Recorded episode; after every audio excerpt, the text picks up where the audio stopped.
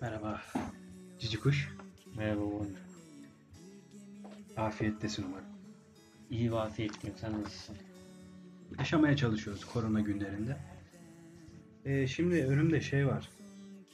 Türkiye'de kimsenin nefret etmediği tek kişi diye bir başlık açılmış ekşi sözlüğe. Hı. Aklına gelen isimler kim?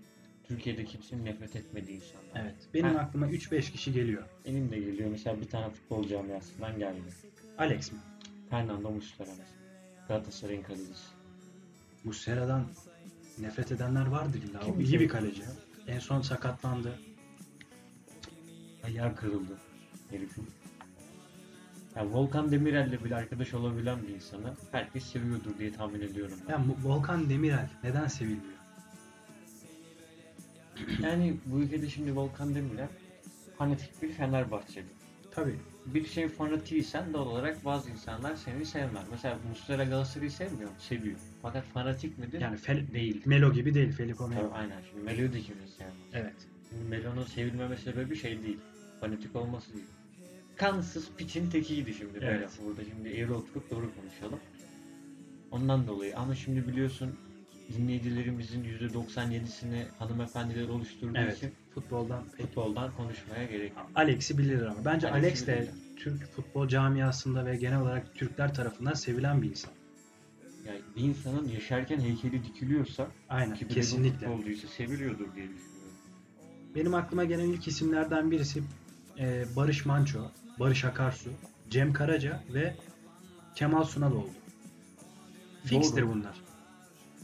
Fakat Cem Karaca'nın e, yaşlılığına doğru bazı tarikatlarla yakından ilgilenmesi olsun. Ya da e, kendi siyasi politik çizgisini biraz değiştirmesinden olsun karşı duran insanlar da yok Hı. değil Cem Karaca'ya. Tabii. Aynı şekilde biliyorsun Barış Manço'da e, Viagra şeydi tabir ettiğimiz. Yani öyle bir şeyler var. Gerçek midir, doğru mudur? Umarım Araştırsak- gerçektir. Şimdi ben saygı duyuyorum şahsen. Mesela Azer Bülbül. Mesela o da Evet. aynı. Yolun yolcusuydu. Yolun yolcusuydu. Hoş görmek lazım. Ya tabii insanların seçimlerine karışmak, Saygı duymak ya lazım. bilhassa bu seçimler kimseye zarar veren bir şey değil. Ya ben Viagra içiyorsam topluma bir zararım yok. Şöyle bir şey var. Çok trajik bir durumdur. Senin eşin eee Viagra yüzünden ölüyor ve başka bir kadınla birlikteyken. Ne kadar çirkin, iğrenç bir durum. Yani kendini o Evet. karenin içinde bir hayal et yani. Yani o Eşi kadar kötü ölmüş, ki başka bir kadına sevişmek için hapiste için ölmüş. gerçekten kötü. Kötü. Kadınlar da Viagra kullanıyor mu? Zannetmiyorum. Şimdi mekanik olarak ele aldığın zaman çok ihtiyaç Yani olduğunu mekanik düşünüyorum. olarak ele almak garip bir tabir. Yani kadınlar da göğüsleri kabarır. Ee, şey olduklarında. Yani teçhizat bakımından çok ihtiyaç duyulmuyor. Gerek yok zaten onlar bir kale ise erkekleri de evrimsel süreçte ele aldığımızda e, kaleyi fetheden er, olgu olarak. Hayır şimdi bu cinsiyetçi ifadeleri bir kenara bırakacaksın. Burada kimse fethedilmiyor. E, tamam o zaman ka- kadınları kale olarak yani futbol kalesi olarak alalım. Alamazsın. Bak kadınları, Kadınları ne diye olarak herhangi alabiliriz? bir şey olarak almak zorunda değilsin. Sevgili Çiçek. Bondi. Çiçek Hayır alamazsın ya. Erkekleri alabiliyor muyuz erkekleri? erkekleri alabilirsin bak neden? Çünkü sen bir kadın olarak yaşamıyorsun bu toplum düzeni içinde. Erkeği istediğini söyle. Zaten kimsenin erkeklerle bir alıp veremediği yok yani benim gördüğüm kadarıyla. Ya var aslında bakarsan. Neşet Ertaş babama borç takmıştı. Alacağım vardı alamadım. Şimdi o farklı bir mevzu. Şimdi Neşet Ertaş dediğin zaman akan sular durur. Evet. Bu Neşet Ertaş demişken konuşuna gelsin. Bu sigara izmaritleriyle oy kullanma gibi bir belediyelerin bir aktivitesi çıktı. Evet. Orada Neşet Ertaş'a sigara atan insan sayısı epey azdı. Bu durumu kınıyor. Ama evet ben de kınıyorum. Çok doğru çünkü Neşet Ertaş'ın da bir sözü var. Geçen bölümde de Evet. bahsettiğim siteden duydum, Hı hı. okudum. Özlüsözler.net. Ee, ben çocuklarımın, dinleyicilerimin sigara parasını almam. Cebinden sigarasını Almaz. almam diyor. Ve dinleyiciler nasıl olur da gider başka e, sanatçılara oy kullanır sigara izmaritiyle.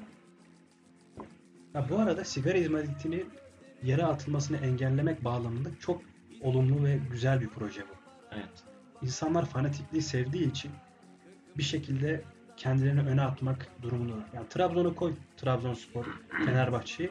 Yani Trabzonspor o bölümü taşar artık.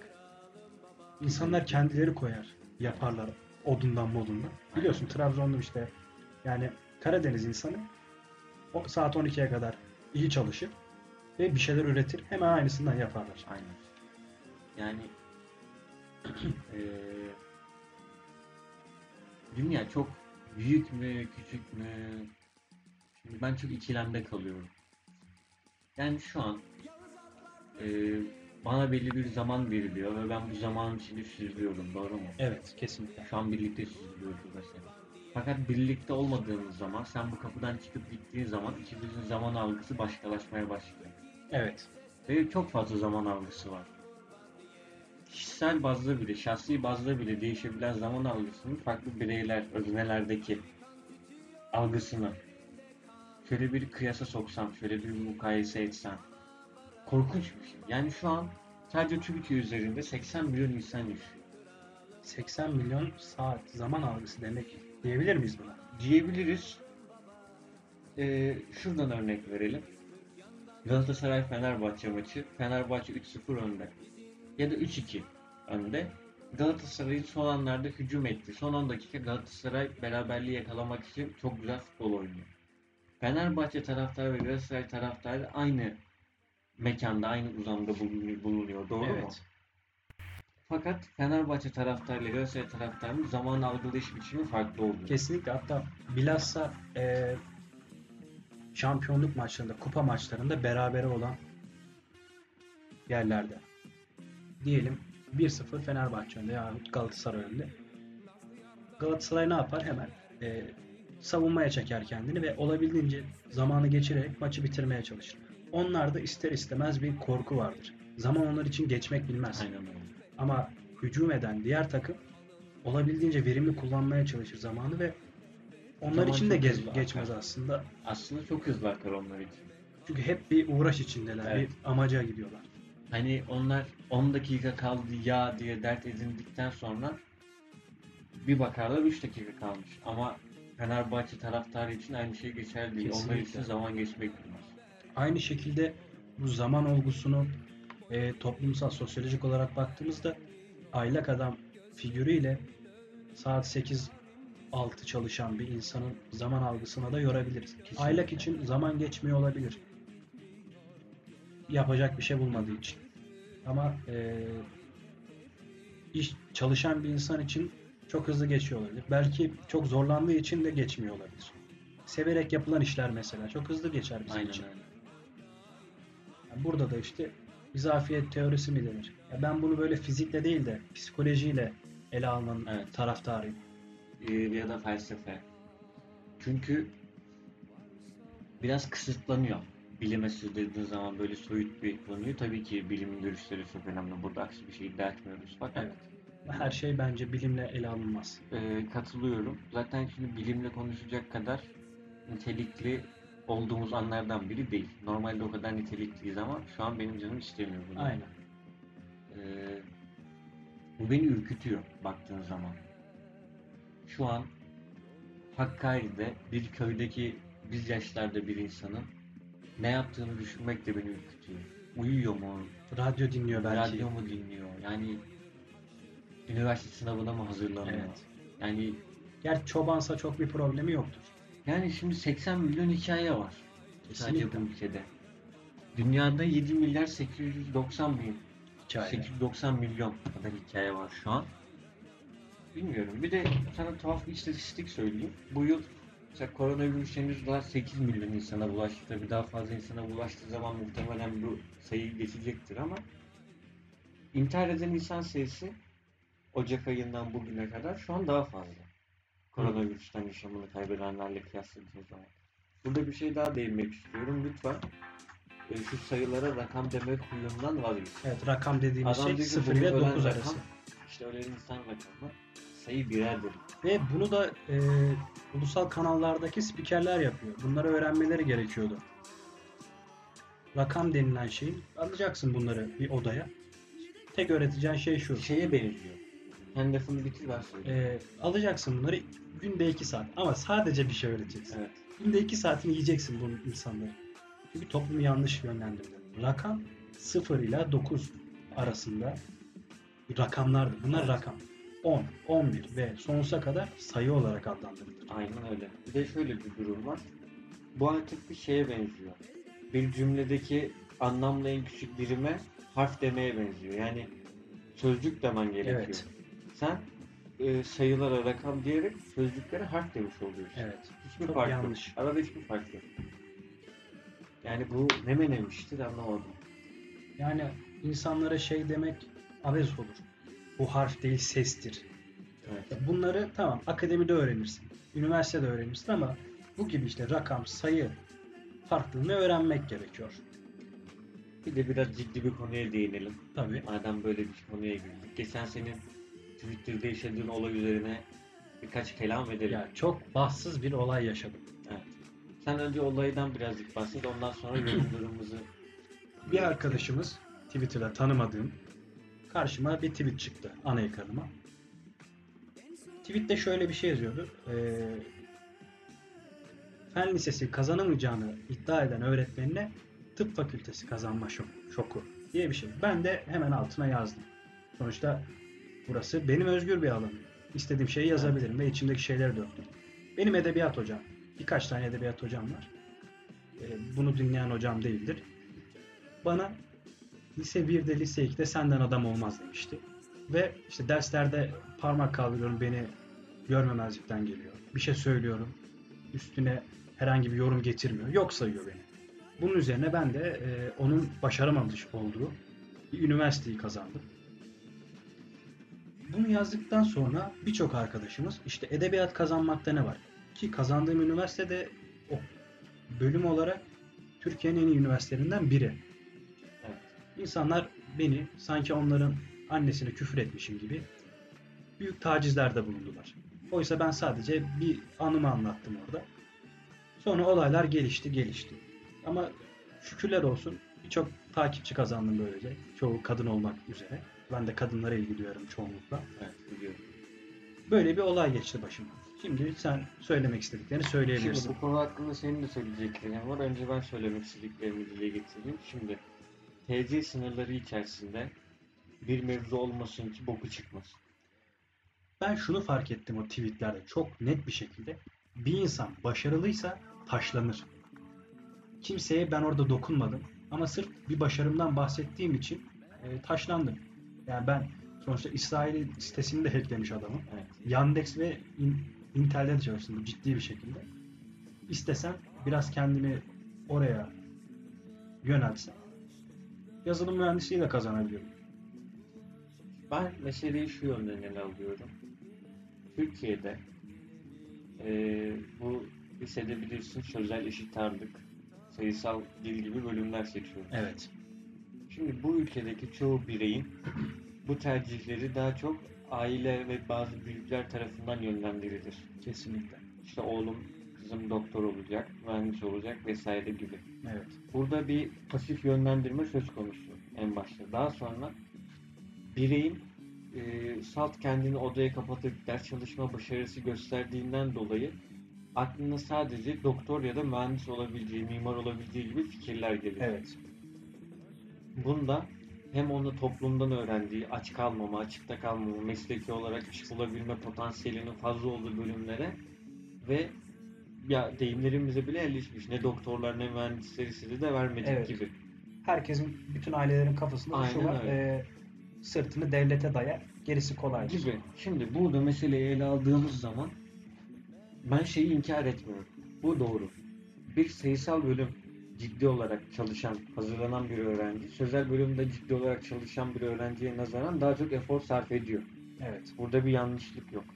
Çünkü sözel, şey sayısal bölümlerin müfredatı sözel bölümlere göre çok daha ağır. Bunu Kesinlikle. kimse inkar edemez. Ama eee, sen senden örnek verelim. Sen de bilgisayarla uğraştın, yazılımla uğraştın ve gayet para kazanabileceğin bir işin olabilirdi. Evet, sen de aynı şekilde. Ben de öyle. Ama ikimiz de bunu tercih etmedik. Ee, Edebiyat Fakültesi gibi bir fakültede Türk Dili ve Edebiyatı bölümü gibi bir bölüm tercih ettik. Evet. Bunun sebebi, ya sen de biliyordun bölüme gelirken 4 sene sonra ne yapacağını bilemeyecek bir durumda olabilirsin. Kesinlikle. E, akademiye girmezsen ya da editör olmazsan ya da redaktör olmazsan başka herhangi bir işte çalışamayacağını sen de farkındaydın. Ve 100 kişilik sınıfta sadece 5-6 kişi bu mesleklere sahip olacak. Doğru mu? Evet doğru. Bunu bizim bölüme gelen hani burası tuttu da geldim gibi kafada olmayan herkes biliyor zaten. Bu yüzden çok rekabetçi de bir ortam var aynı zamanda. Ee, demek istediğim şu. Biz bir hayat kurtarmıyoruz bir doktor gibi. Ya da depremde yıkılmayacak bir bina inşa etmekle görevli değiliz. Ama bu toplum dediğim şey bir görev dağılımı en Evet. nihayetinde. Toplum böyle oluşan bir şey. Bir kere insan bilme arzusunda olduğu için sosyal bilimlerdeki hani arkeoloji mesela hani sen bin yıl önce yapılmış bir şey gün yüzüne çıkarmasan penisilin aşısı daha geç bulunacaktı diye bir şey yok. Evet. Yine aynı tarihte bulunur diye düşünüyorum ben. Böyle şeylere pozitif katkı yaptığı sorgulanır. Ama sevgili eee, kendini çok üstte gören arkadaşlara buradan seslenmek istiyorum. Sen ailen tarafından doktor olman vesvese verildiği için tıp Evet. okurken kendi kişisel tercihlerine, kendi iradene göz önüne alamazken biz bu riskleri göz önüne alıp sevdiğimiz işi yapmak uğruna kendimizin belki ailemizin geleceğini tehlikeye atmış bulunuyor. Sözünü balla keseceğim Kes şimdi. bakalım.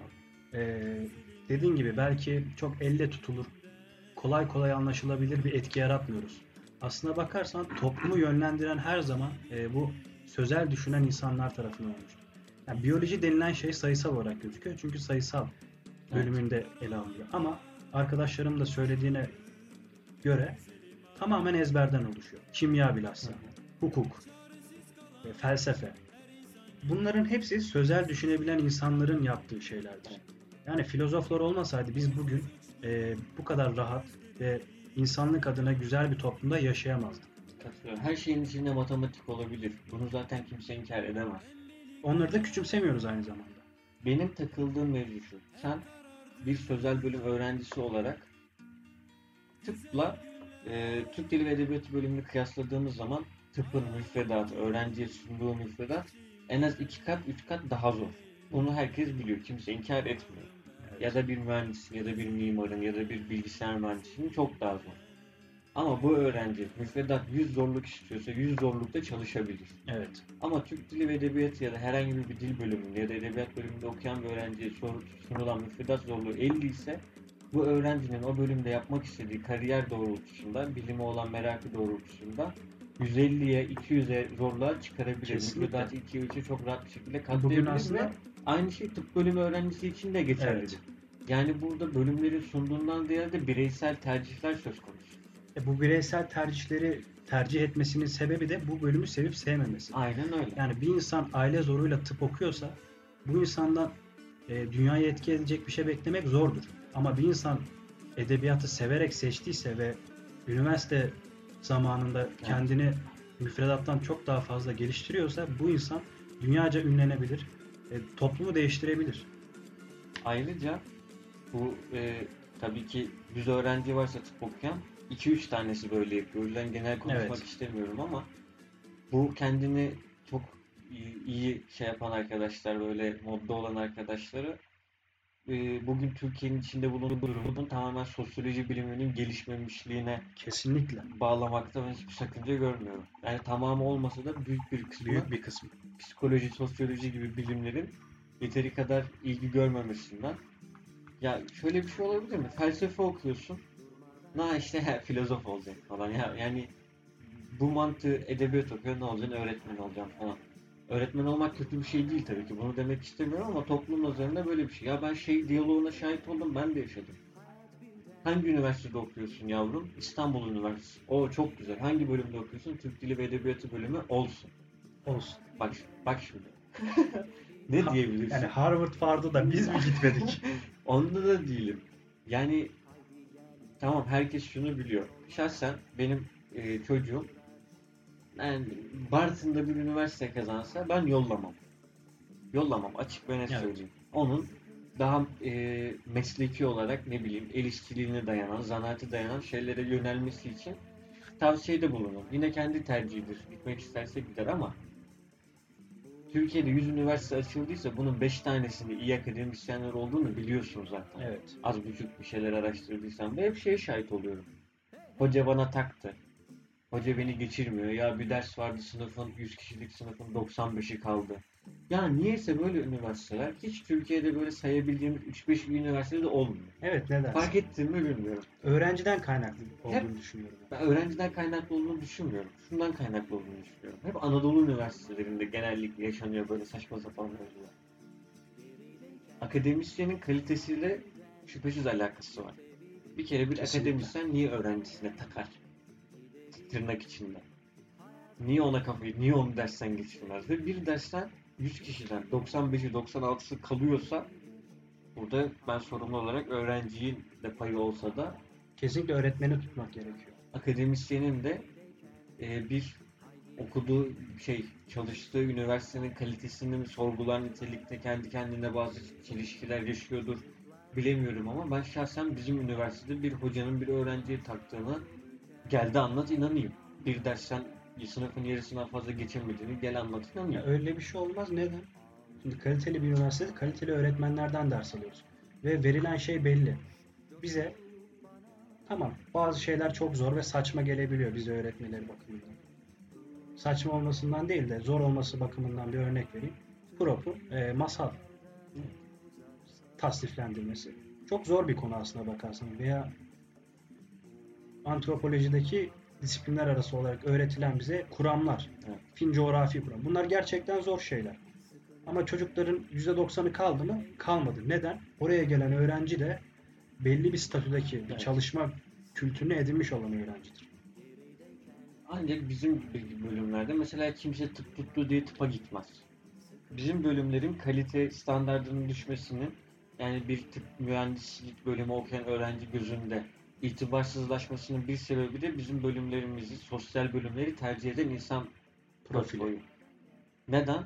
Çünkü mesela çoğu öğrenci, şimdi Sözel'de şöyle bir durum var. Eğer Sözel'den üniversite sınavına giriyorsan Sözel bölümle ilgili kitap açmış kişi sayısının yaklaşık 30 kişi olduğu şey, 30 bin kişi olduğunu bilirsin. Doğru mu? Evet.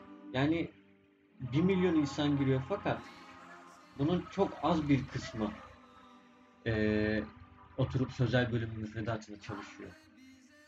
Bundan dolayı bölümlerin de kontenjanı çok fazla olduğu için eee, Ankara'da işte eee, Uşak'ta, Sivas'ta okuyan bir öğrenci sırf işte "Aa, ben İstanbul Üniversitesi Türk Dili ve Edebiyatı'nda Fransız işte eee, arkeolojiyi kazanmışım, gideyim 4 sene İstanbul'da olurum falan gibi bir takım yönelimlerle geliyor Evet. buraya. Mesela bizim bölümümüzün şahsen ben kendi gözlemim 100 kişi var. En az 70 75 küsür öğrencisi bu profile uygun. Evet. Bu hem diğer bölümler tarafından itibar düşüklüğüne sebep oluyor hem bölümün genel kalitesini düşürüyor hem ilgili olan öğrencinin hayal kırıklığına uğramasına Aynı sebep zamanda oluyor. bu gibi e, diyaloglarla karşılaşmamızı gere- sağlıyor. Neden oluyor? Aynen. Şu kontenjan meselesini lütfen halletsinler. Yani Kesinlikle. ben 100'den 50'ye düştüğü zaman bu kontenjanı 40'a düştüğü zaman çok daha iyi şeyler olabileceğini düşünüyorum ve kendim sosyal bilim öğrencisi olduğum için böyle düşünmüyorum. Gerçekten sosyal bilimlerin gelişmediği bir coğrafyada kadın cinayetlerinin, tecavüzlerin, tacizlerin, hırsızlığın, rantın, Kesinlikle peşkeşin, torpilin bunların- biteceğine olan inancım hiç yok. bunların karşılığını yani bunları engellemen engellemek için oluşan şey e, matematikten geçmiyor. Bunlar kesinlikle sosyal bilimlerin üzerine eğilmesi, uğraşması gereken şeyler. Bir de benim değinmek istediğim bir nokta var. Tıpçı bir arkadaşı var diyelim. Yine bu her tıpçıyı kapsamayan ama kendini çok üstün ve zeki olarak gören arkadaşlara bir ses, sesleniş ve serzeniştir. Her bölümün ve her mesleğin kendine ait bir zorluğu vardır. Evet. Tamam. Sen tıp okuyorsun ve ortalama bir tıp öğrencisi olarak bitiriyorsun. Ben edebiyat okuyorum ve ortalama bir edebiyat öğrencisi olarak bitiriyorum. Ama eğer kendini geliştirirsen çok iyi bir ressam, çok iyi bir oyuncu, çok iyi bir ya en basitinden zanaatkar olabilirsin. Sen öyle bir insansındır ki bütün dünya senin yaptığın eee, masaları konuşuyordur. Zorluk budur. İnsan kendini geliştirmediği sürece Kesinlikle. herkese şey diyebilir işte benim bölümüm zor, diğerleri kolay. Hayır böyle değil. Sinema, radyo, radyo sinemanın da bir zorluğu var. Ee, tiyatronun da bir zorluğu var. Konservatuvarın da bir zorluğu var. Bunlar her her bölümde olan şeyler. Ve bunların hepsi gerekli olan şeyler. Kesinlikle. Yani madem bu kadar kolay tıpçı arkadaşımız gitsin konservatuvar okuyup çok iyi bir müzisyen olsun. Ama ben aynı zamanda bir tıp bölümü öğrencisinin yapabildiği şeyi küçümsemiyorum ve asla Kesinlikle küçümsemiyorum. Zaten e, kutsal bir şey şey yaptıkları. evet. Eğer etik bir bir anlamda Şu da var. Bir topluma edebiyatçı mı daha fazla lazım? Doktor mu? Kesinlikle tıp doktoru daha fazla lazım. Bunu da kimse inkar etmiyor. Çünkü e, herkes roman okumak zorunda değil. Ya da roman okumadığın zaman hayatının eksilen şey kanser olduğun zaman yaşadığın zorlukla eşdeğer değil. evet. Ama yapılan bu algı, mev- mevcut olan algı bana biraz can sıkıcı geliyor şahsen.